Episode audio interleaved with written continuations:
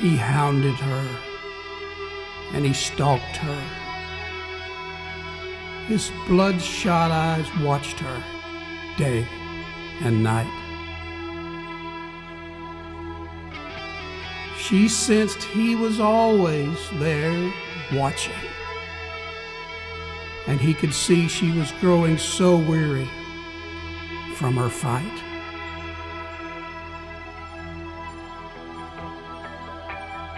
They told her, let him in, just to see if she could cope. They never told her of the real darkness. They never told her it was the end of all hope.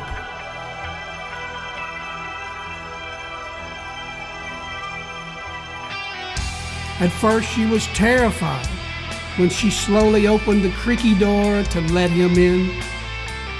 Maybe he could really help her, and maybe she was ready to begin. He numbed her pain and made her happy. Then he brought in his friends to join in the fun.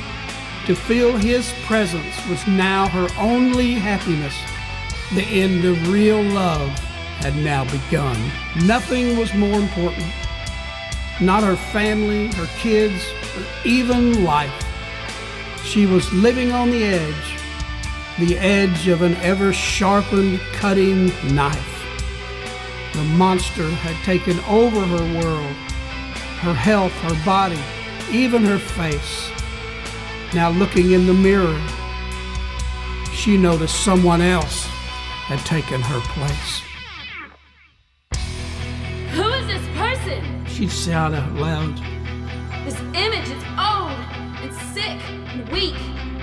I want to see my kids and my family. It's real love and happiness that I seek. They don't love you. She heard him say as darkness drifted into the room. You know you can't stop needing me. Here, a little of this will help your gloom. I knew I had you the day you let me in. Remember, that was your choice to be my friend.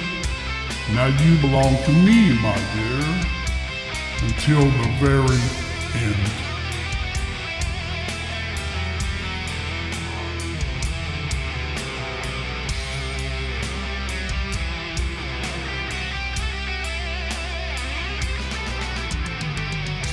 This could be the end of their story a tragic, wasted life.